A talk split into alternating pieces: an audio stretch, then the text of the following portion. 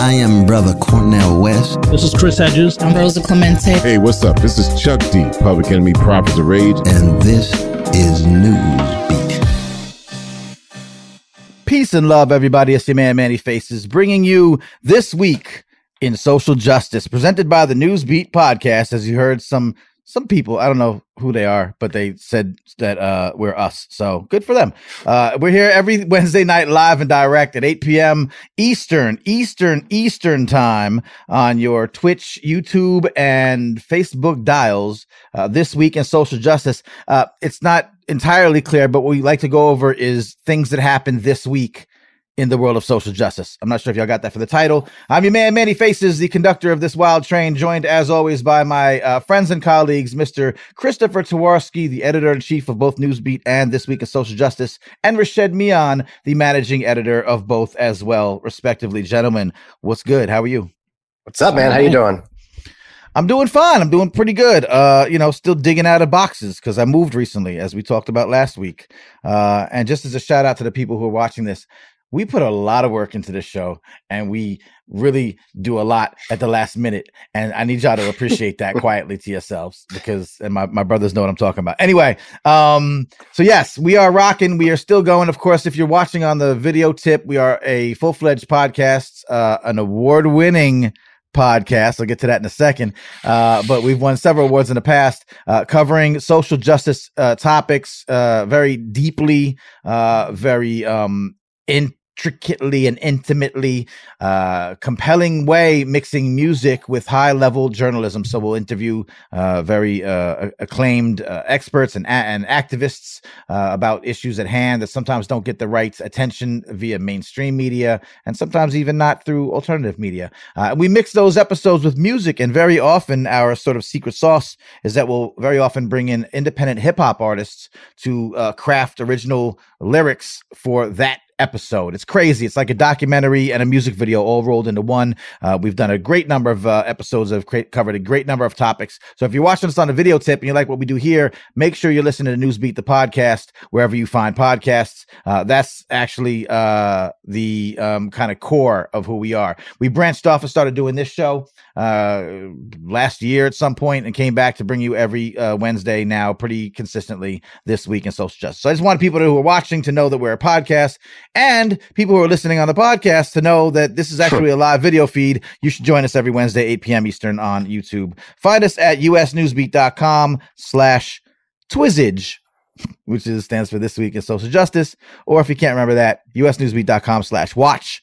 You'll have all the past episodes as well as links to watch current episodes. So now that that's out of the way, gentlemen, please tell me why I'm why I sound excited because I'm excited about tonight's show. We have two illustrious guests. Sometimes we have one illustrious guest. Sometimes we have one horrible guest. No, I'm just kidding. We never have horrible guests. um, we do all right. We do pretty good over here. Uh, but please, one time we us- had a guy with a fish we had a guy with a, a, a cuttlefish or a, a, some ancient cephalopod or whatever. Uh, sometimes right. we get abducted by UFOs on the show. It's actually wild. That's right. Um, but this week, uh, please, gentlemen, we have two guests. Uh, please describe them uh, in uh, brief detail.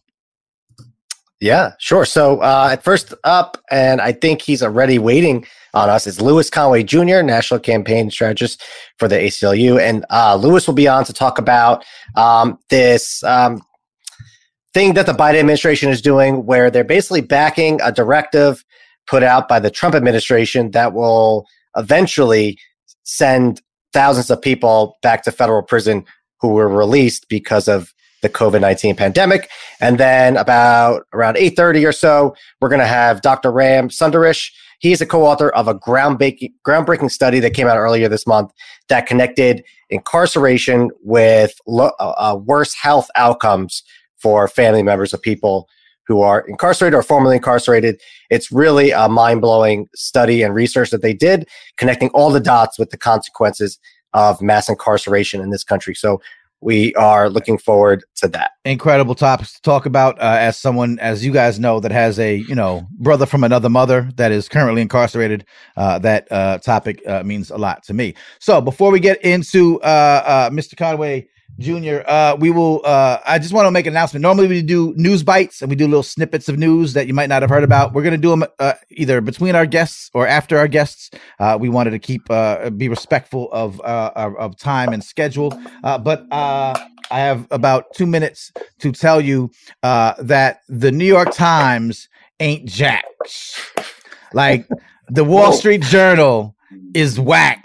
Uh, Bloomberg News can't hold a torch.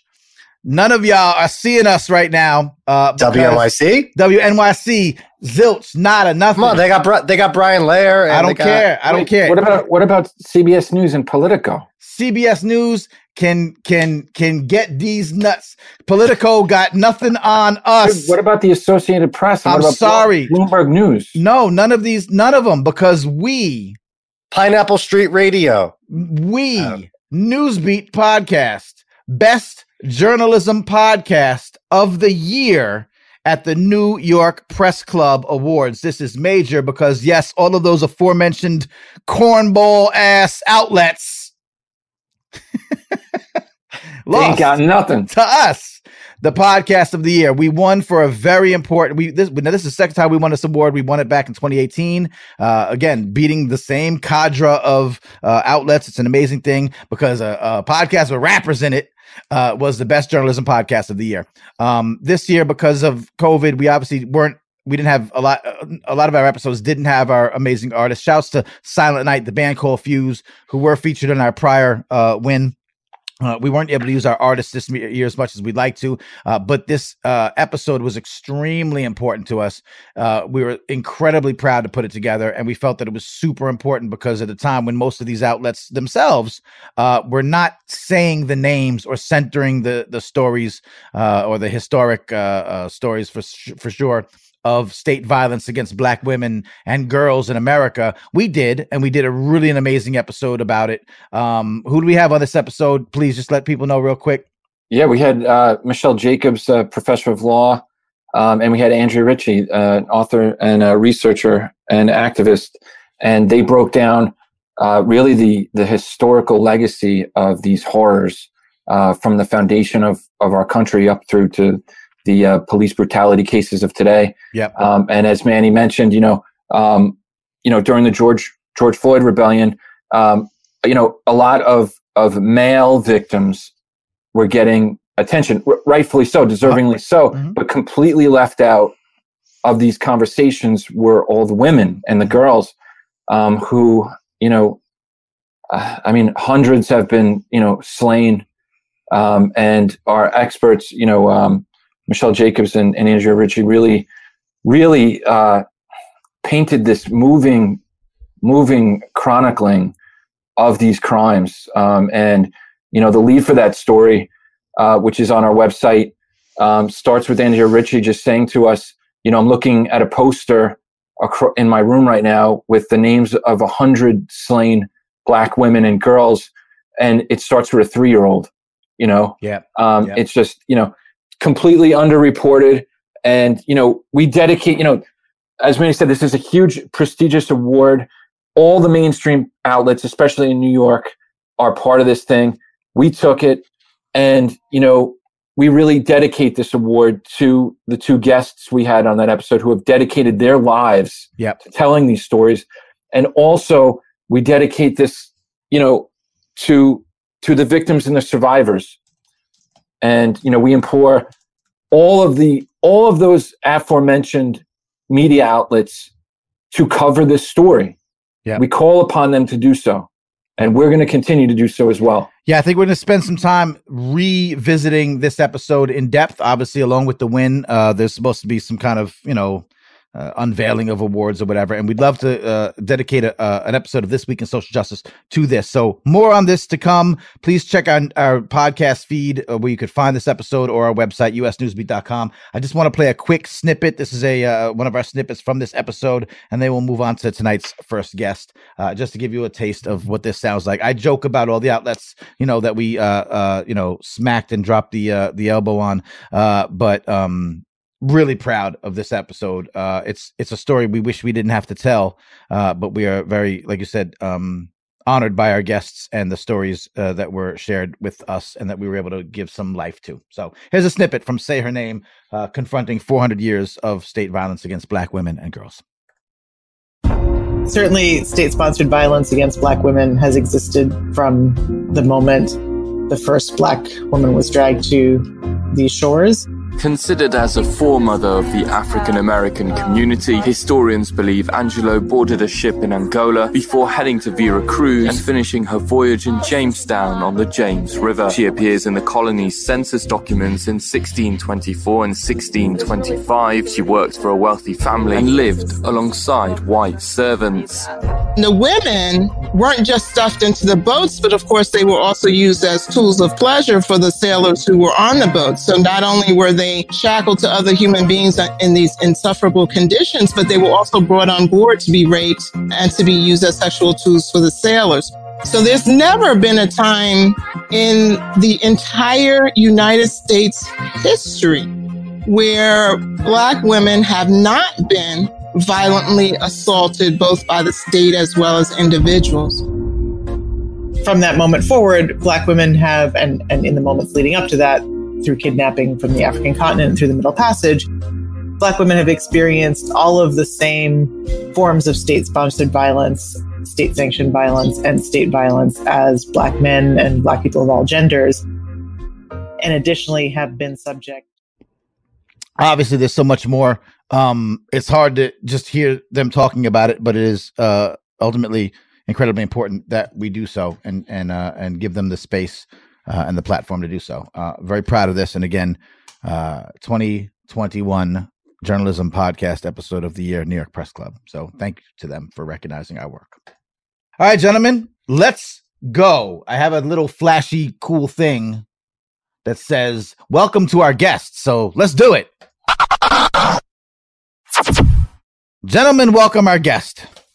All right. We are honored today to have Lewis Conway uh, Jr., National Campaign Strategist for the ACLU. Chris just mentioned people dedicating their lives to helping people. Lewis is doing just that. Lewis, thank you so much for coming on the show tonight. Thank you for having me. It's an absolute honor, particularly the work that you guys are doing on a weekly basis. Thank you for uh, having I, me. We appreciate it, Lewis. Definitely. Um, so th- there's an important story that's ongoing that's getting some coverage, but I still don't know um, how much it's penetrating, you know, the consciousness of people. Um, so we're really hoping that you could break it down. So, Lewis, um, can you just explain for the people who are unaware what's happening to the thousands of people who were released from federal prison by the Trump administration uh, at the height of COVID 19 and how the Biden administration is responding to that? Thank you for uh, actually raising the amplification on this issue. And I'm not certain a lot of folks have heard the term CARES, but I don't know if they know what that stands for Coronavirus Aid, Relief, and Economic Security Act, right? It was the CARES Act. And it was designed to be a pressure valve uh, for the federal prison system, but also, you know, provide some compassion to people who are in cages during the height of the of COVID or the pandemic. And since that, and since that time, there's been this surge of belief that because um, you know folks have been vaccinated because COVID numbers have dropped. For some reason, those folks that were allowed to be sent home to home confinement, for some reason, the Office of Legal Counsel which is a department of the Department of Justice, believes that almost 4,000 people who have been home since January should go back to prison. Um, no, no, we believe that this is a, a canary in a coal mine moment for Biden in regards to compassion in regards to really holding to the campaign promises he made black folks while he ran, and um, just being, you know, a bit frank. Also, going back to the '94 crime bill, right? Uh. So, oh yeah, definitely. Right. So, so we feel like there there are some things that we don't believe holding people, you know, to the fire for the rest of their lives, but certainly we believe in holding folks accountable that ran on a certain platform, uh, which um, indicated that they would employ compassion, reason, and not punishment as a means of reducing the impact of mass incarceration on American families. Is that helpful? Yeah, that's great. That's great. Um, now, Lewis, I'm wondering if you've had a chance to speak with any of these people, and if so, sort of, what's you know, what's their emotions like? What's what's going on over there in their households?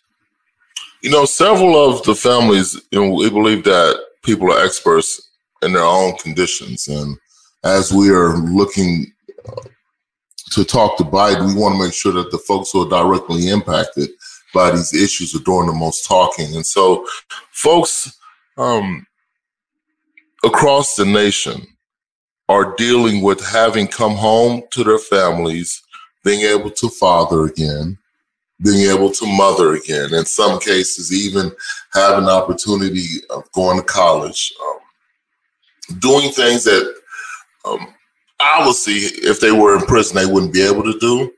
But I think more importantly, because they're out of prison, they're able to do. And so, you know, the feeling is I'm finally home with my family. And you're going to rip our family apart? I'm finally out of that cage. And now I have to go back. And I think it's it's so important for us to remember that the folks who were released were released were First Step Act eligible. Even more so, they even made the uh, conditions more stringent. So these folks haven't convict haven't uh, been convicted of anything more than a white collar crime or drug related crime.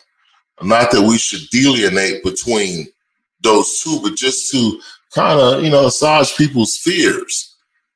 Those folks that we're talking about, the four thousand people who were released were folks who were elderly, for folks who um, had been convicted of nonviolent crimes, folks who, um, in most cases, shouldn't have been there in the first place. So, so, let's get that. So let's be clear there. The, the the onus of the people that we're talking about sending back to prison shouldn't have been there in the first place. And I think that that's that part of it is is missed.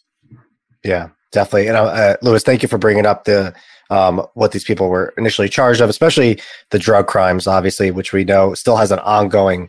The, the drug war is still ongoing, and it's it's hurting people even who were arrested and convicted uh, years or decades ago. Uh, Lewis, um, can you just uh, the COVID experience was sort of you know a lot of experts pointed to that as this pivotal moment, especially in this era of mass incarceration, where we can take this as an opportunity to release people, decarcerate the prisons and jails in this country. Um, and it seems like we're obviously going a step back in some cases.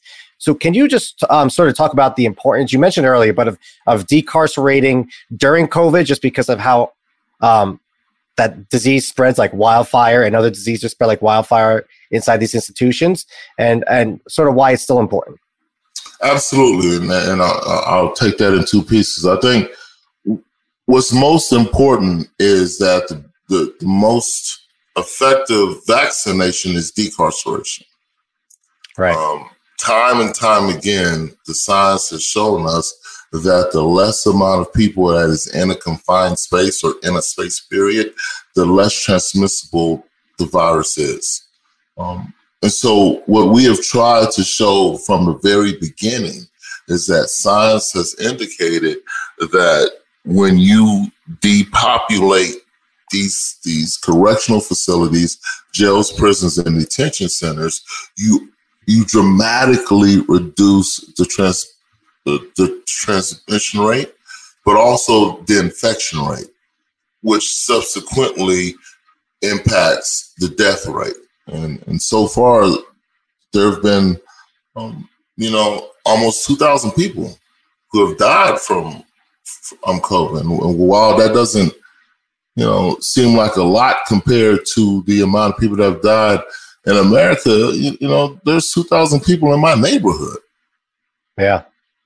And those are folks that died because they, they, they were not sentenced to death. They were sentenced based upon us not knowing how to handle social uh, control beyond the cage. Nonetheless, the, the threat of COVID then is almost as um, has almost been exasperated because the root issue has never been dealt with in jails, prisons, and detention centers.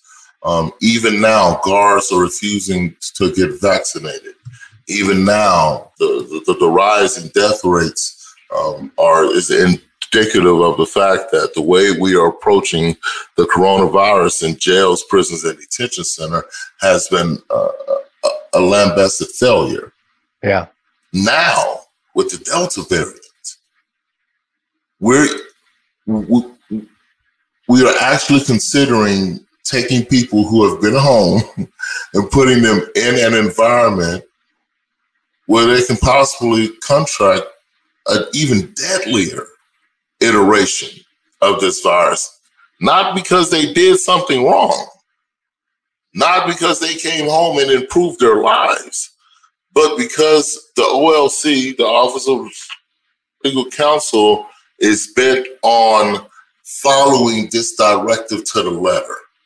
Now, I think it's very important to understand we're not asking Congress to do anything. All we're asking Biden to do is is keep to your word, do what you said you were going to do. But it's not hard. It's, it's not even a process or a procedure question. It's about signing an executive order in in, in compassion, saying that these folks not only deserve to stay home, but they shouldn't have been locked up in the first place. But the only way for us to restore the soul of America is to begin to deal with those folks in those cages.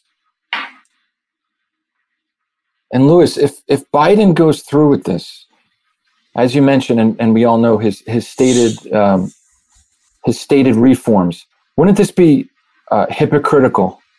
And if so, how does the normal how does the how does the common person uh, call him out on that? You know, as we are watching, you know, plea bargains being handed out for attacking the Capitol, as we are watching police officers tearfully replay the events of that day, we are actually find it com- com- complexing that we're having this conversation about keeping people out of prison uh, while we have folks attack the Capitol and we're giving them plea bargains. Not that we are comparing that in any sense, but we're saying, you know, let's fix one thing first which is something you broke 30 years ago. Let's fix that first. Let's hold you to what you said you were going to do, which is reduce the impact uh, and the footprint of mass incarceration in black and brown communities if we voted for you.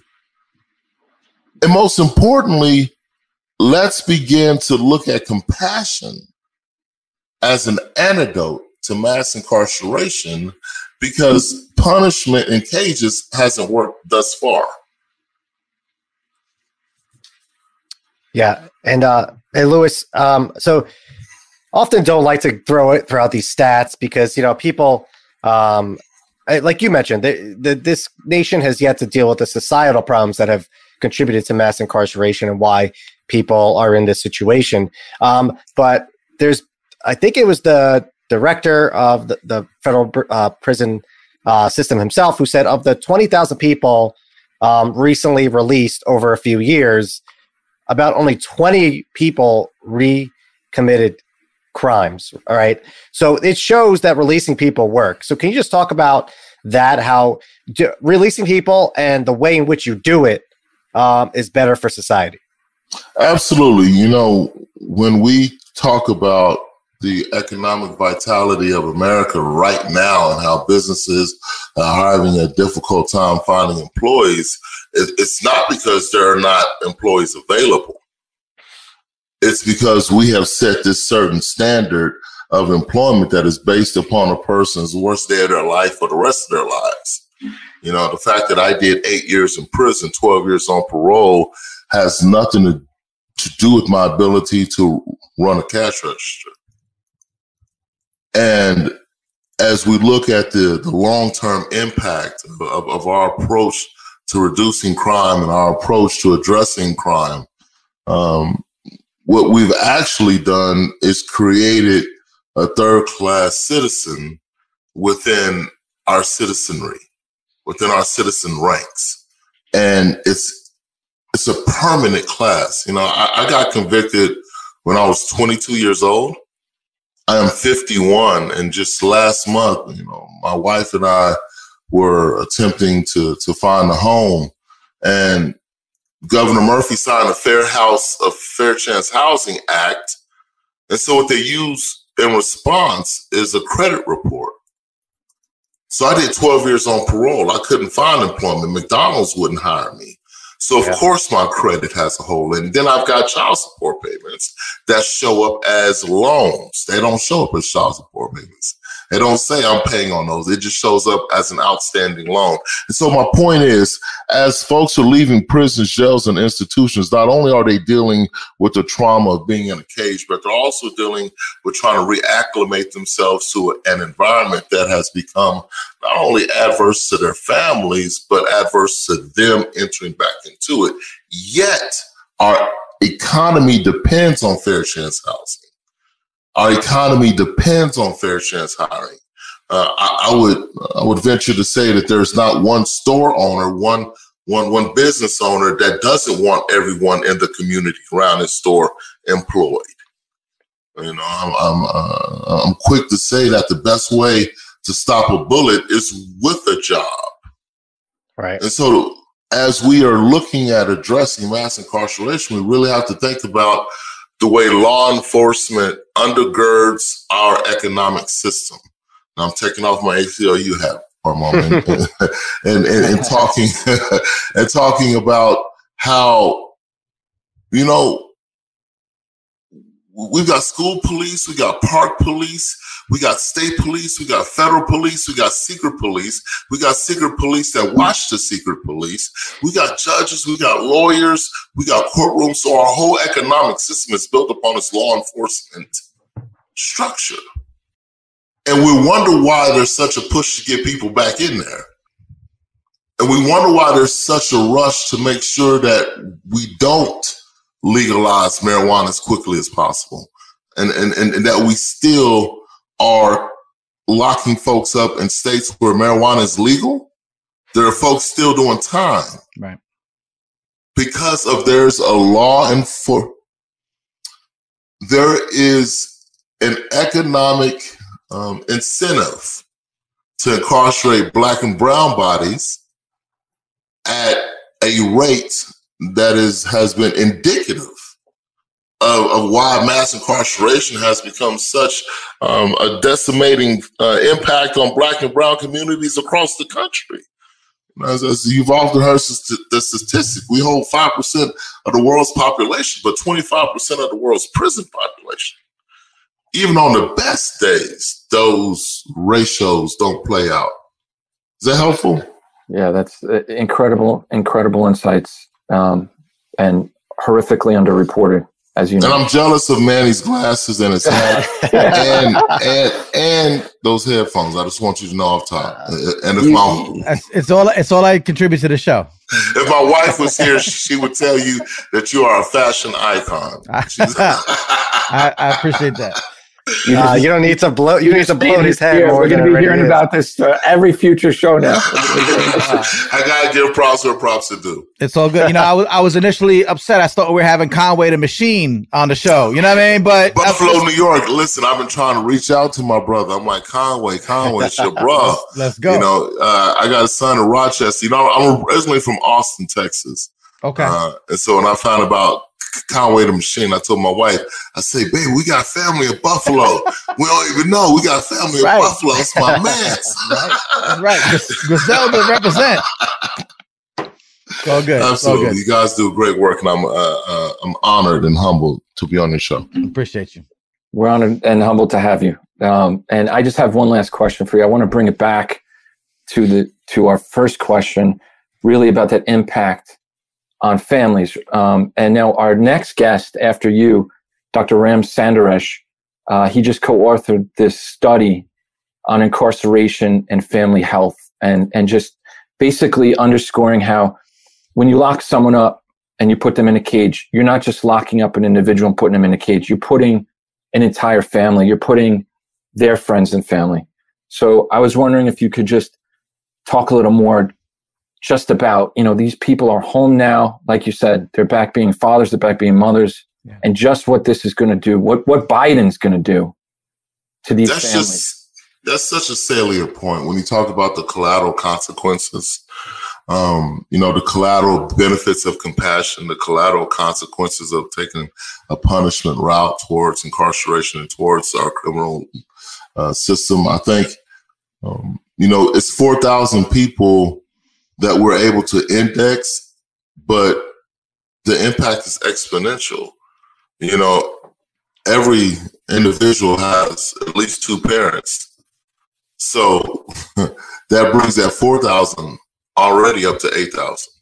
Hmm. Um, some folks, you know, at least have one child. Most folks have two. So now that number's up to 16,000 folks who are impacted.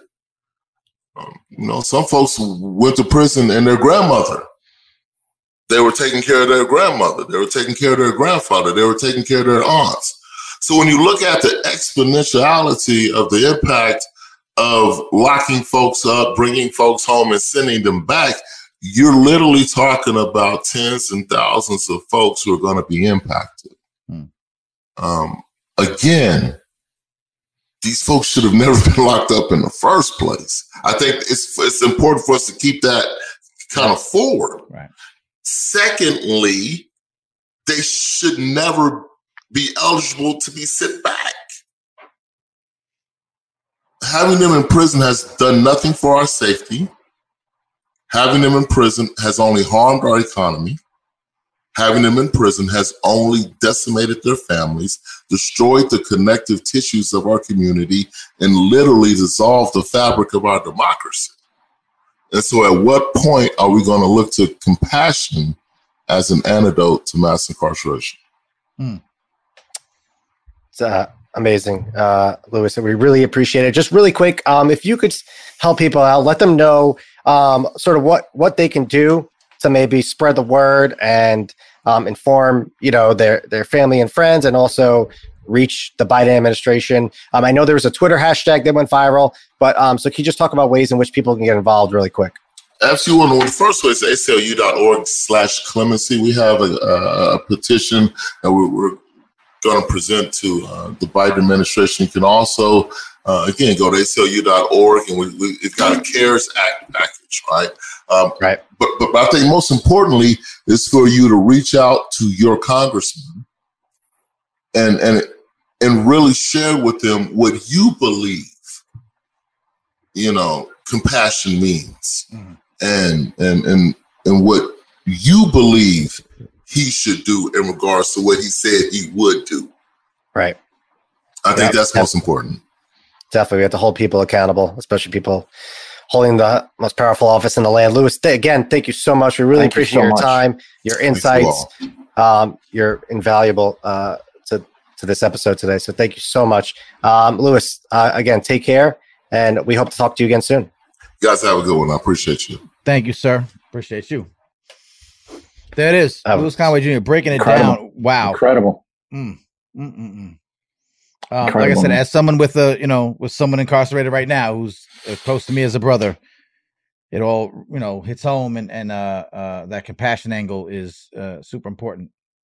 Yeah, I, I mean, uh, he broke it. I mean, in, uh, I just like the way that he kept going back to sort of holding people accountable. Um, I know there's so much to do um, in politics. There's so much to focus on, um, but this will have immediate consequences on people's lives. Uh, we don't know when this pandemic. Who knows when it's going to end? Um, we have surges, uh, but I just can't imagine what people are thinking right now in their heads. Um, what their family members are thinking as they sit at home at night, wondering if and when they're going back to prison. Yeah, and and you know the fact that he brought up as well the this uh, rapidly spreading Delta variant.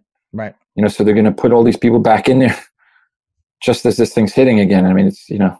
Well, listen, I love how you guys went into, uh, you know, the and how Lewis went into the uh, exponential effects on family members, on community. Really, if it goes past family into community, uh, but I think this segues nicely into our next uh, guest, who is waiting in the electronic wings, as it were.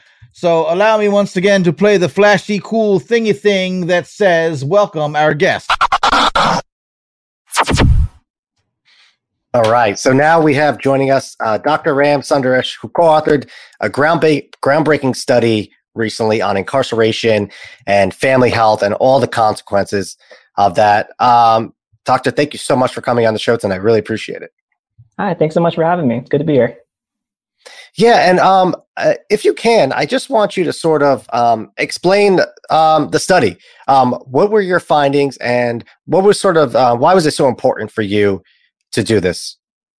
Yeah, yeah. So, uh, so first of all, we were looking at you know what are the effects on family members. You know, I think we've had it sounds like there's been like a really rich discussion already about what are the impacts of incarceration, how does that affect communities and and our fabric of society, and there, there's already a lot of uh, really strong data on on all the different facets of life that that get affected by incarceration. You know, financial, social, health impacts, um, and and we wanted to explore further um, not only how does this affect family members, but what does this look like for their overall well-being? And um, by well-being, what we meant was um, what what is the holistic quality of someone's life? Are they are they suffering? Are they surviving? Are they thriving? Um, and and and what does that look like with with these experiences? And and I think a, a lot of people out there who have had family members incarcerated already experiences and they and they know what that's like. And and so we wanted to shed light on this with data um, so we could show the rest of the world what, what these families already know about these experiences, that, that, that it really negatively impacts well-being. Um, and and we, we also wanted to look at, um, in addition to well-being, um, if we could uh, calculate estimates of life expectancy, uh, because there's already so much data on how, how much this affects health and, and um, different aspects of you know, physical health and mental health, substance use, um, and, and we wanted to look at how does this affect health disparities? Uh, we know that there's such a large disproportionate impact of incarceration on Black and Brown communities. Um, and we know that there's uh, a lot of health disparities that these communities already face. Um, and so we wanted to look at uh, uh what are the associations with, with life expectancy um, when you start to look at these different um, family member incarceration experiences. And so um, the main things that we found are that uh, perhaps not, sur- uh, not, not surprisingly, uh, having a, a, family member incarcerated is associated with lower well-being in basically every domain physical health mental health social financial spiritual well-being. Um, it's also associated with lower life expectancy.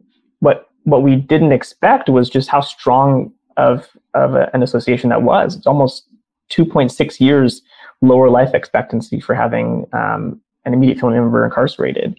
Wow. Um, so it, it, it's really profound, especially when you think about how many uh, people out there have had a family member incarcerated, and and just the, the the repercussions on on health and well being and disparities in our nation. Well, doctor, yeah, and and you know, as we as we discussed uh, just previously, um, you know, the United States is the the world's uh, leading uh, prison state, um, and so you know, I'm curious, what percentage of people surveyed reported having an incarcerated or formerly incarcerated uh, family member. And did you did you guys break that down by race and gender? We did. We did. So um, about uh, forty five percent of people in the United States overall have have ever had a family member incarcerated, and um, within uh, Black individuals, that number is even higher, sixty three percent. Um, and and that really reflects uh, just how different the system is based on who you are um, and and the amount of resources you have, and, and this is a very racialized system, um, which is not news, but just the just the sheer numbers is 63% of Black individuals having an immediate family member incarcerated is is pretty mind blowing when you just consider how many millions and millions of people that is. Yeah, and and and on that note, um, what can you tell us about how incarceration specifically impacts the Black community?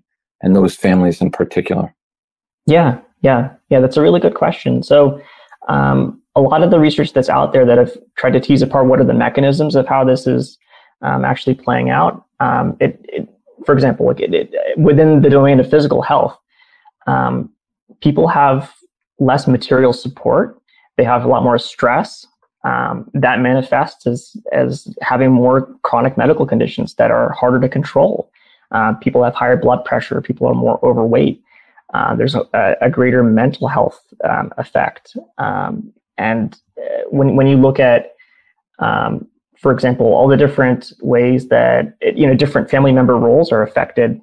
Um, if if you have, um, you know, let's say your parents are incarcerated, then you don't have someone that's taking care of you, um, and and that role may fall onto someone else who then has even more on their plate, um, and they're getting even more spread thin. It's harder for them to keep up with their job. It's harder for them to take care of their own health, um, and all these things start to snowball. Um, if if you have a, a spouse or a partner who's incarcerated um, you have less emotional support. Um, your mental health is going to suffer. Uh, you have less social well being. You're less engaged with your community. Um, it's harder for you to access healthcare. Um, uh, all these different mechanisms are what's panning out in, in all, all the, rest, the rest of the literature and, and, and what people are experiencing day to day. And, Doctor, um, I know for years women were the fastest growing part of the prison population. And obviously, a lot of those women are mothers. Um, is there anything in your research uh, sort of detailing the impact um, that's had on families as well? So, so our our research hasn't specifically looked at the the mother child relationship, but you're right. There is a lot of research that has, um, and there there are a lot of negative consequences in both directions. Um, being the child of someone uh, uh, who's a mother who's incarcerated has a lot of negative outcomes, and and and being a mother who is themselves incarcerated has a lot of negative outcomes. Um, and, and so it, it does go in both directions. Our, our particular study looked at um, uh, kind of all comers. So we looked at all immediate family members as well as um, extended family members. So we looked at, you know, uh, uh, partners, parents, um, children within immediate, and then within extended family members that, that goes out as far as you know cousins, aunts, uncles, grandparents, um, and and so we can really start to see these like intergenerational effects.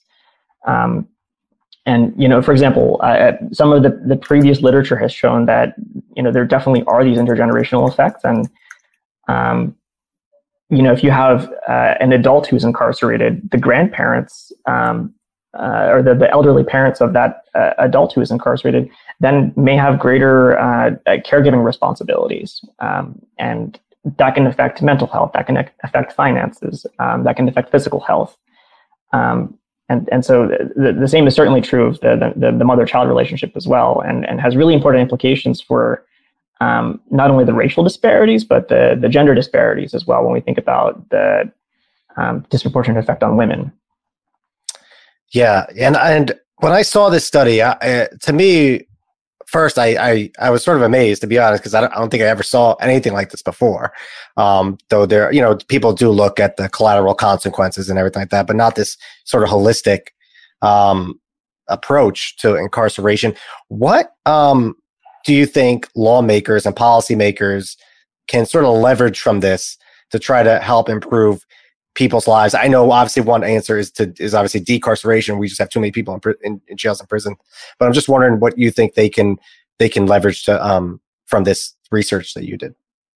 Yeah, definitely. So I think decarceration, decarceration, that's the that's the elephant in the room. Um, the more we can decarcerate, the better we can prevent a lot of these negative outcomes that our data and, and, and so many other projects out there have have uh, been showing for years. Um, you know, there's a lot of different ways to decarcerate. Um, we could talk about, you know, jail diversion programs, better support for substance use disorders, um, economic support, social safety net programs. Um, but you know, aside from decarceration, uh, I think our work is also showing that that these families really need a lot of help. They need a lot of support. Um, they're taking a huge toll from having a family member incarcerated, um, and there are more things that we can do to support them materially, um, to, to support their physical health, supporting their mental health, providing more resources, counseling, um, more community resources for, the, for them to get support, um, uh, job opportunities, uh, housing, uh, basically building up the social safety net, uh, but especially for, for this uh, this group that's affected so strongly by their family member being incarcerated. And doctor, you know, Rashed and I have covered uh, incarceration um, both as as reporters in the field and and also you know with the podcast.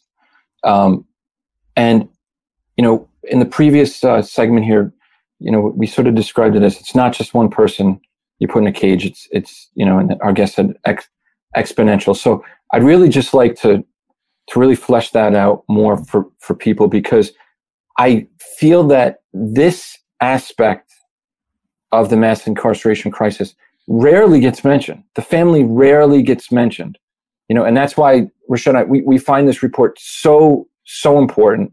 Um, so please, if you could just, again, just, just talk about how, um, when you take whoever it is, male or female, and and you put them in a cage, some of those consequences to the, to the other family members. Yeah, absolutely. It, it, it's it's often invisible um, to to people who haven't experienced it firsthand. Um, and and so when we look at the the total pie chart of the the U.S. population, it's roughly 330 million um, individuals in our country.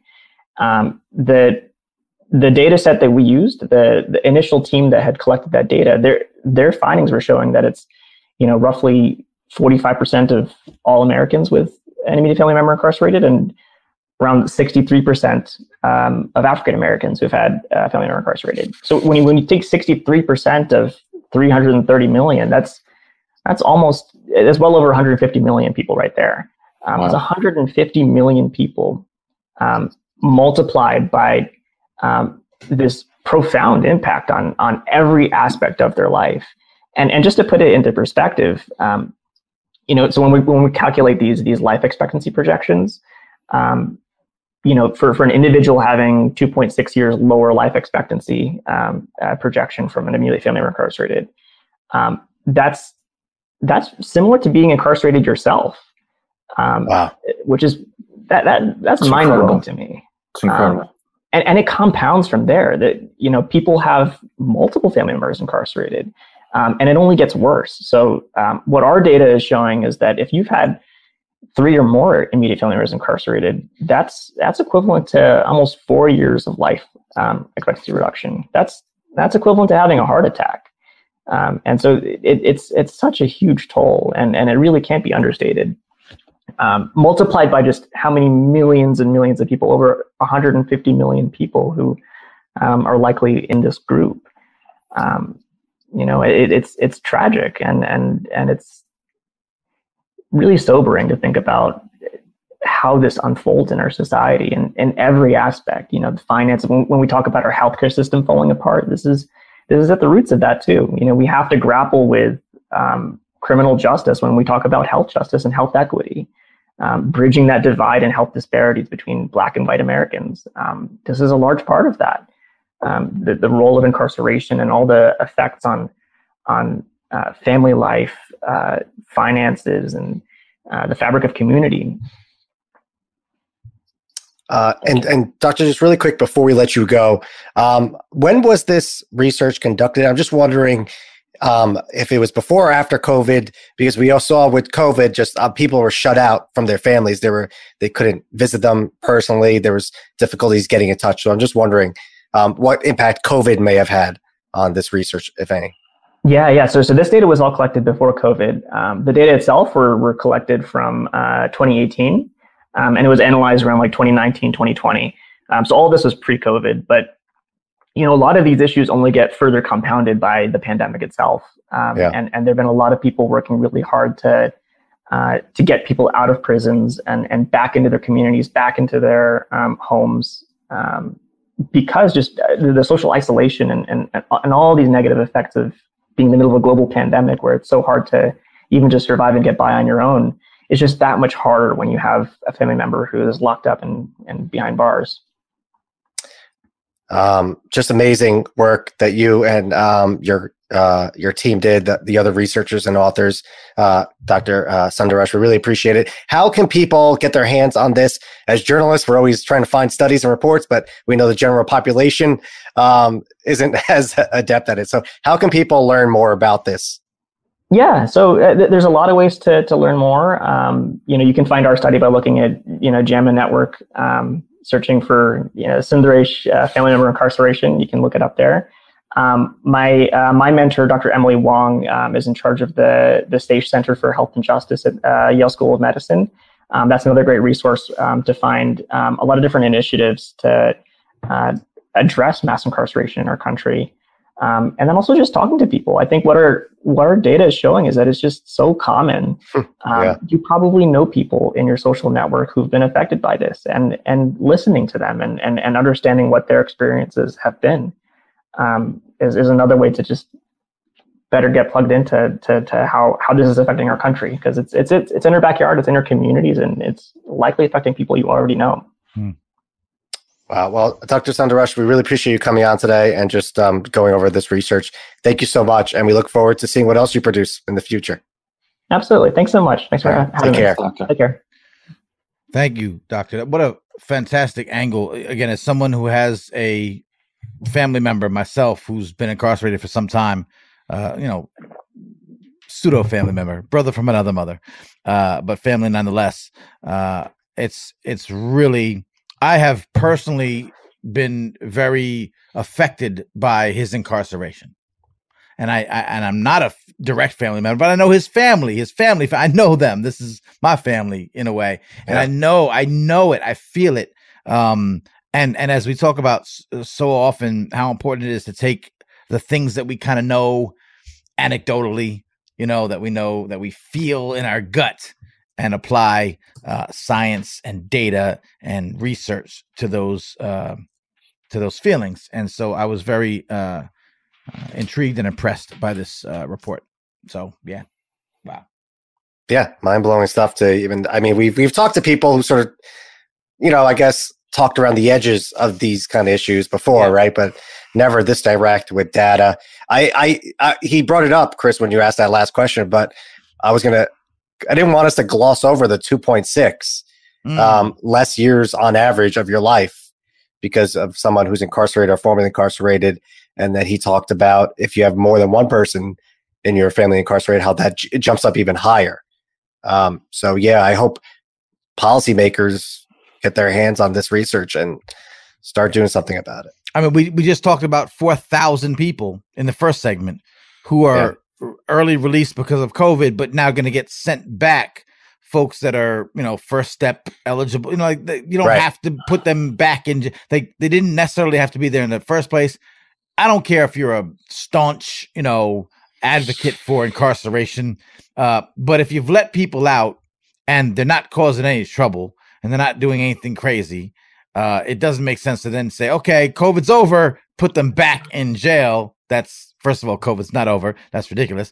But to do that, th- ju- just that, just being out then in, like you're exact. And so the 4,000 people, and if both these gentlemen are correct in that it affects family mem- members on an exponential basis, you're talking about tens of thousands of people that are affected by this very uh, easy to uh, change directive alone, much less the greater criminal justice system, uh, you know, at large. Yeah. Uh, just final note for me. I mean, I found both of those interviews incredibly profound, and you know, testament to the doctor's findings. Uh, you know, with with uh, I guess sixty percent within the African American community, fifty percent overall. I mean, two out of the four people on that call, um, you know, have family members uh, incarcerated for an extended extended amount of time, and for me, you know, and and you know, I- from any for any anyone listening who who has been incarcerated or has family members um, who are incarcerated, when you're in that experience, you don't think of these things. You just do what you got to do to survive, and and it's so it's sort of shocking. You know, it, again, I said profound. You know, to to see a report that comes in and says, "Oh, yeah, by the way, like you know, um, this has serious freaking effects Yeah. on on you as a family member. And, in fact, it's going to lessen how long you're on this planet. That's great. You know, and and and so I would implore those listening and those watching who who who do know someone incarcerated to check out that report because you're going to learn a lot about yourself. You're going to learn a lot about the people that you love around you, and you're probably going to learn some things in there that are going to help you. So, just incredible stuff. Yeah. Once again, uh, I just want to uh, compliment you both uh, for not only you know recognizing the stories that we need to help tell on this show, uh, finding the folks who are so incredible at speaking on these topics. You know what I mean? Um, like I'm surprised. Like you guys delve into it during the week, and then we do the show, and I do all the technical stuff, and I come and I be flashy and have nice headphones. But I learned so much uh, from watching. I knew we were going to hear about the headphones. I had to bring it back. I had to bring it back. Um, look, look, I got, I just got new glasses, so I'm i was a little offended because these are brand new. These are like two days old. I'm complimenting you, know, no you guys in your in your in your competence but oh, okay. I, obviously, I'm the I'm the peacock of the family. So you know what I mean. I think, like I think if Lewis would have seen this, maybe he would have. The Albania flag. I mean, I don't know. Shouts to Albania. Shouts shout to Ter- Tirana. Uh, but, listen, um, I, I, I want to compliment you guys. I want to remind people who are listening uh, on the podcast feed that you can actually engage in these shenanigans with us. Uh, Wednesdays live at 8 p.m. Eastern on YouTube, Facebook, and Twitch. You can find out more information about these shows at usnewsbeat.com slash watch. Um, and of course, we go deeper into these uh, topics. We've covered mass incarceration in great depth on, on Newsbeat, the podcast. Uh, we've delved into specifically the effects of coronavirus on the incarcerated population in America, our, our friends, neighbors, and family members that are incarcerated. Uh, we've delved delved into these topics in great detail. So if you catch this tonight and say, "Wow, these guys are really on it," because they know who to talk to, well, we've been doing this. Uh, we will continue to do this both on the podcast and on this show weekly, uh, and of course uh, once again, thanks to the New York Press Club for recognizing our work in doing so, as Newsbeat Podcast has been named the 2021 Journalism Podcast of the Year, with our uh, specifically with our episode uh, hashtag Say Her Name, confronting 400 years of state violence against Black women uh, and girls. It's an amazing uh, ride that we've been on, uh, telling these stories. We get to do it here every week, gentlemen. Any uh, wh- what are we going to get into as we wrap up the show?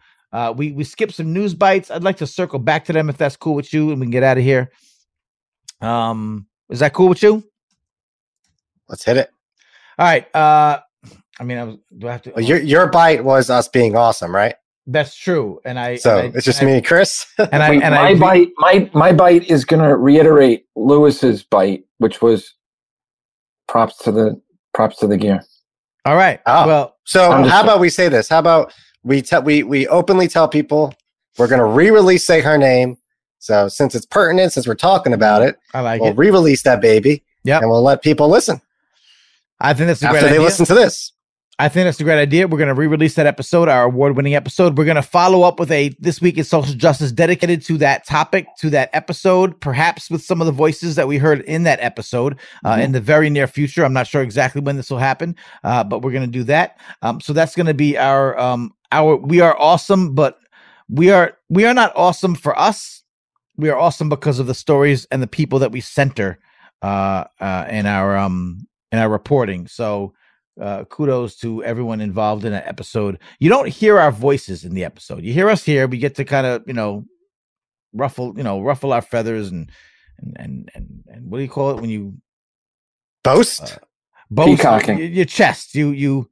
Ah, what's the word? You're looking for? peacocking. Yeah, we get to do that. we get to do that here. Thump your chest. Yes, but yeah, That but in but in the episodes, it's all business, and you don't hear from us. You only hear the voices this, is, our. this is why people need to watch. This is why this people is need to watch. I was doing the, and I'm not a King Kong fan. I'm Godzilla, although Team Godzilla. Anyway, um, but yet, but yet, Rashed, you did have a news bite that I think was relevant. And I'd like Sure. to talk about it real quick. All right, Leah. Uh, Let me hit that. Let me hit that really quick, and maybe we'll get into it longer um, during a different show because it's very. It is. I, know, I think it's really important. So please, Daniel Hale, speak on it. Wait, let me do the thing.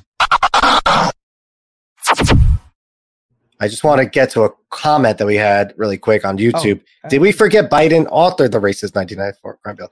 We did not Ah. forget. Uh, Lewis actually mentioned that when he was circling back to holding Biden accountable, Right. how mass incarceration um, is a result of his, like, let, let's say it. He, I mean, he was one of the chief spokespeople for that piece of legislation when it was on Capitol Hill, helping Bill, Bill Clinton get it across uh, the aisle and have it signed uh, by the then president. So, yep, we did not forget. Lewis mentioned it, and there's definitely uh, long-lasting consequences of the 1994 crime bill, and Biden obviously still has to answer for that.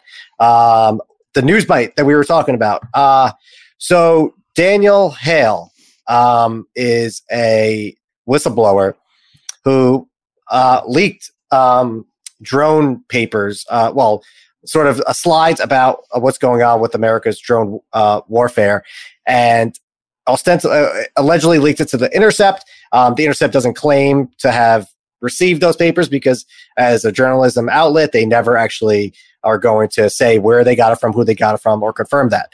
But this was huge, and Daniel Hale's probably one of the most important whistleblowers you've never heard of in your entire life. Um, even though, as these leaks were coming out a few years ago, people were calling him the, the so-called second Snowden.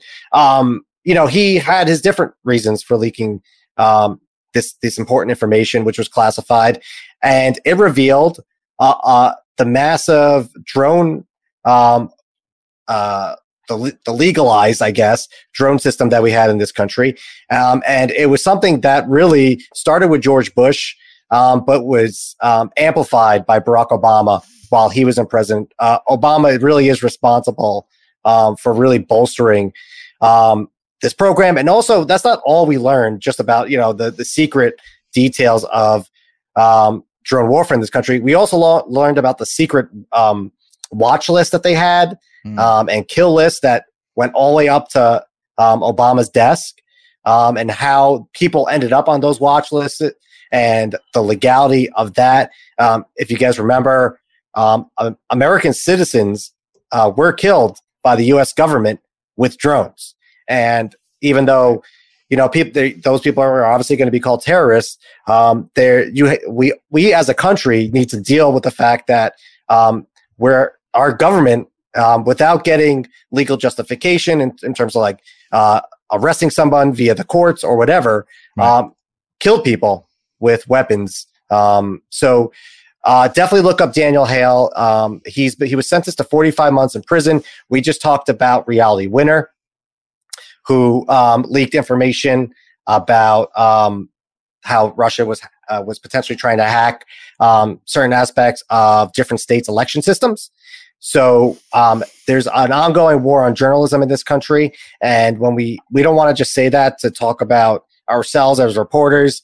When there's an ongoing war on journalism, it creates a chilling effect where people, potentially sources, are become afraid of leaking important information to the public, and without that information, uh, the American citizen, citizenry um, is unable, unable to make judgments for themselves of what our government should be doing in our names. Yeah, hundred percent. And we've talked about it in depth. I think one of the episodes uh, that's important is the E- Espionage Act and the battle for the free free press. Uh, we've talked about a couple of other episodes. We've talked about these issues in a couple of other episodes, uh, at least three or four episodes where we've talked about uh, the attack on either journalism or whistleblowers. Uh, whistleblowers, which then ultimately leak to journalists you know in, in most cases uh, this is a great th- uh, great thing to bring up uh, most I, I think this is you you phrase this in the lead up to this episode as the whistleblower most people have never heard of Yeah, I don't think anybody's. I actually encourage everybody to obviously read the original uh, pieces from the Intercept, but um, sure. New York Magazine I think did an amazing profile um, on Daniel Hale, Hale, and I don't know if I shared the link with you, um, but if people just Google it, New York Magazine, Daniel Hale, Yeah. it really just gives it paints a picture of what he was thinking. And if I may, just to close out the show, yeah please. um, I will read what he actually told the court when he was being sentenced because I think it's profound and it really speaks to why he felt like he had to do it. Is so this this is in di- yeah, this is the letter, but I'm reading it from the in, an intercept story. okay Um, so Daniel told the judge quote, I am here because I stole something that we never that was never mine to take. Precious human life, obviously turning it around, Mm. stealing the document saying stealing life. I couldn't help living I couldn't keep living in a world in which people pretend that things weren't happening that were. Please, your honor, forgive me for taking papers instead of human lives. Um, Mm. you know, I think that's profound what he's saying. He's Yeah. um, saying you need to judge. You could judge me, but we also need to look at the consequences of what our government is doing. Hundred percent. Yeah, and I I just want to add, um, you know, and you just you just showed a quick flash of it, but um, that 11 page letter that he wrote to the judge, I read most of it prior to the show, and if you really want to get some insight into, you know, why he would risk, you know, I think the original sentence where he was facing was 11 years in Right. prison, um, to to to get this out to the public. It's all laid out there. I mean, it goes into in, into such horrific detail um, and and yeah, I mean, really, he he he was hearing one thing from the president himself, and he was actually executing a completely other thing. Yeah. Um, and so he felt that the public was being lied to, and it obviously was costing thousands upon thousands of civilian lives. And uh, he goes again- graphic detail in some of those anecdotes. And again, this is not this is something we've covered on multiple occasions, from Chelsea Manning to Reality Winner to Daniel Hale to the Espionage Act. I, I want to shout out. I just want to do this. Uh, uh, Patrick's time has been weighing in a lot this this episode, uh, and quoting the Espionage Act, the Obama administration specifically. And again, I, I briefly flashed our episode about that. I don't know if Patrick's time listens to the podcast or is just tuning into the. But can can you guys just? I, I know we we- we're almost out of time. Uh, please emphasize the work that you've done, uh, specifically looking into the Espionage Act as a tool uh, to silence uh, the free press.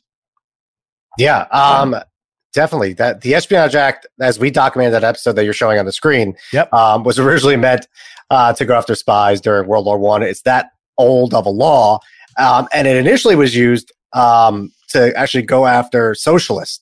Right, you know what the government de- deemed political enemies, people who were speaking out against the war effort. Right. Um, for decades, um, journalists weren't attacked. Um, there was um, at one point they tried to go after the Chicago Tribune, I want to say, um, for information that was leaked about uh, World War II. Um, and then obviously we had Daniel Ellsberg, and that's when this really kicked off this war, um, which then evolved. And again, um, Obama, who was responsible for amplifying um, the drone wars and the civilian casualties associated with that, he, as um, Patrick, I think, is quoting, um, he it was his administration that charged more people under the Espionage Act than any other presidential administration combined. And one reason that when we were doing the good old print paper um, before the podcast, we were trying to beat the drum about it. Chris and I were in D.C. covering these things. Right. We were in Maryland covering Chelsea Manning's trial when Right. so many journalists decided to ignore it we were in the courtroom. i- in the courtroom physically. Out of how many journalists in the Chelsea Manning court martial, how many journalist outlets were there? Uh, less than a dozen for one of the I most mean, important yeah, stories of I our generation. Yeah. y'all were there. Just wanted to give y'all props. Keep going. Um, so yeah, what I was going to say um, is that the reason we do this is because people had trust in Obama, right? There was just for some reason people just trusted him, right? So if he was doing something bad, people were trying to brush it off the shoulder. What we were trying to say is if one guy does it, he sets a precedent for other presidents Yep. to do the same thing or make or even worse. And then Trump came along and he also um, executed uh, a horrific campaign against journalists. Um, I think I, I might be wrong, but almost equaling the amount of people prosecuted um, during the Obama years. So when we talk about these things, you might not like it because of sort of political um, reasons, but you just don't want the next person um, to do the same thing or or make it even worse. Right. So I do want to point out, like I said, Patrick's time. Thank you for your comments. We appreciate the interaction. We appreciate your comments. We agree with a lot of what you're saying, apparently. Uh, but again, uh, if you haven't already, and for anyone else listening, the importance of whistleblowers slash the free press is a is a topic that really hits home with us. Uh, with um, uh, uh, the literal the Chelsea Manning episode, uh, collateral was collateral murder. Uh, was the name of our episode. The one I have on the screen right now, Enemy of the American People, the U.S. government's war on journalism and press freedom. Uh, the one I showed before, which was uh, Espionage Act. Espionage Act and the battle for the free press. This is a, a, a, a topic that is recurring for us.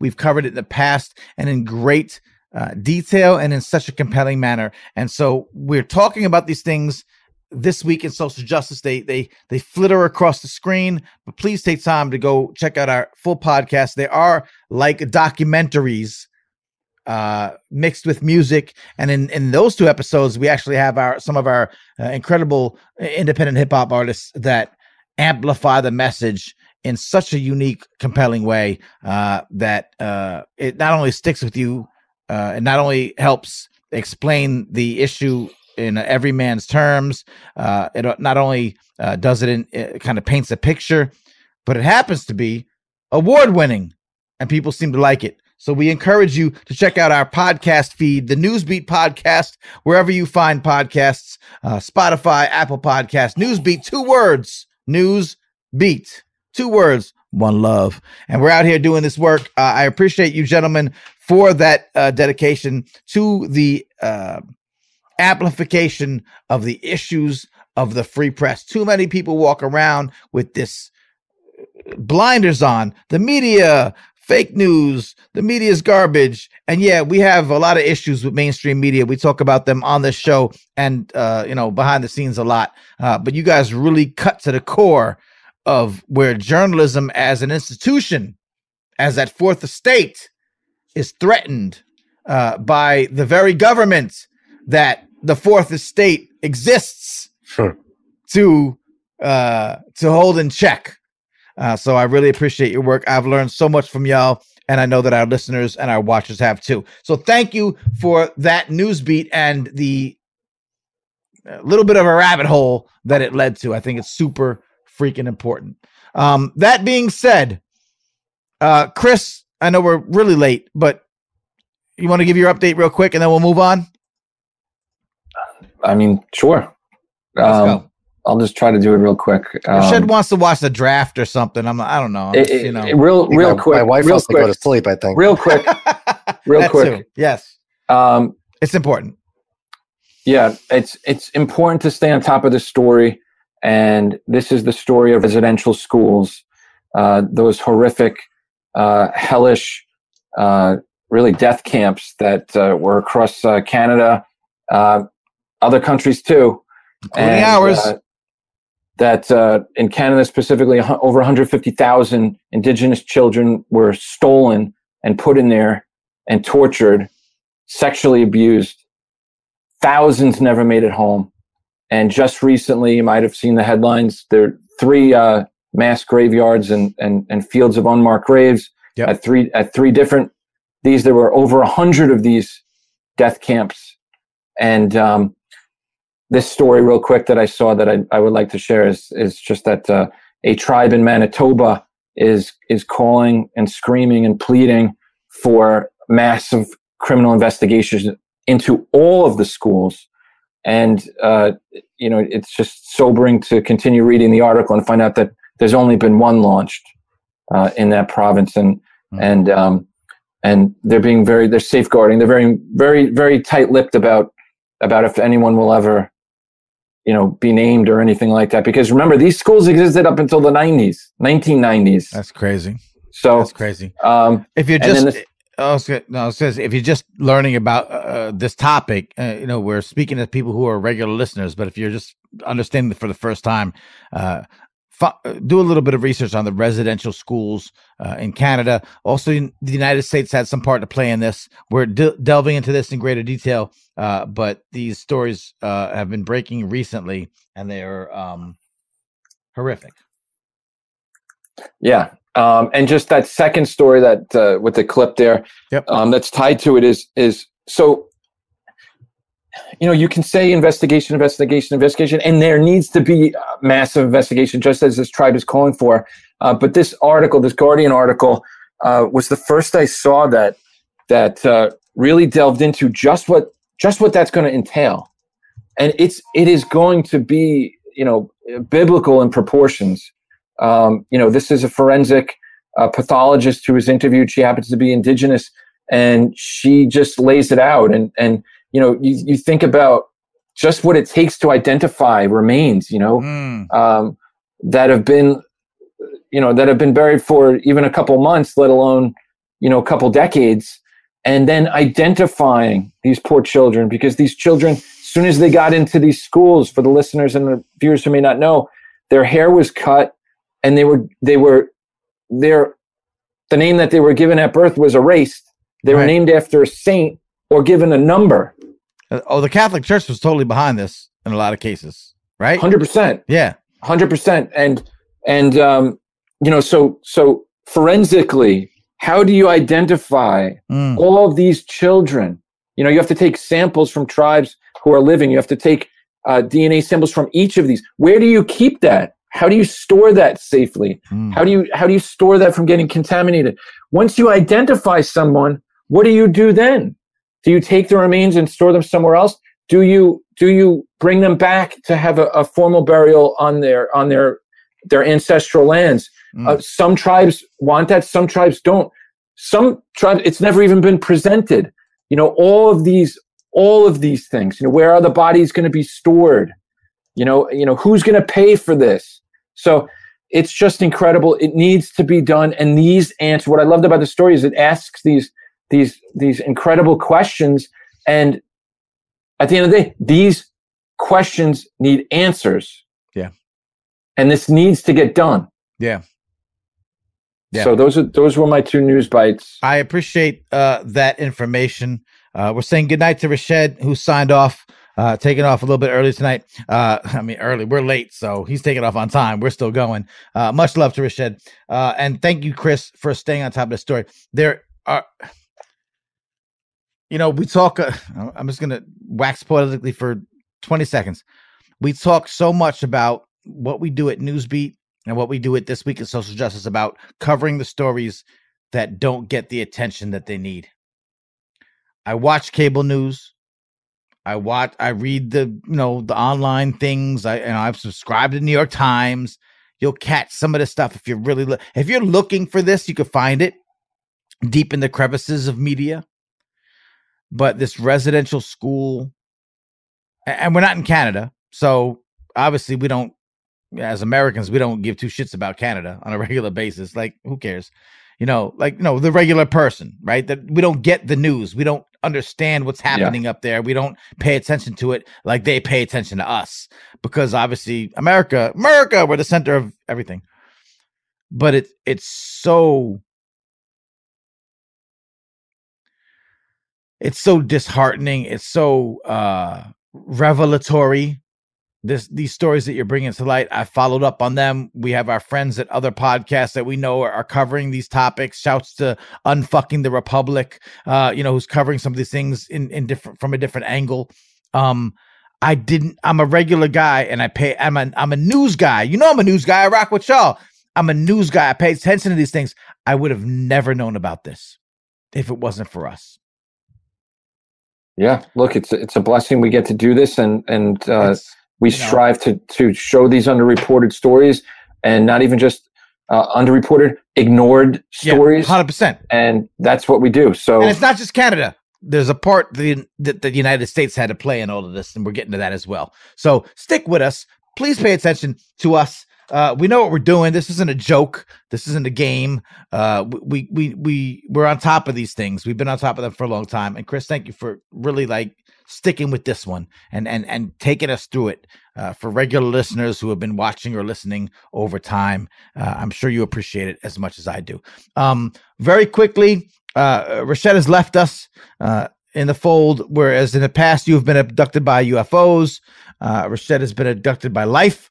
Um, I don't. I do want to just let you take us out with your uh, combination of news beating the past and news beating the future, uh, recognizing and giving uh, props to the late great Robert Moses.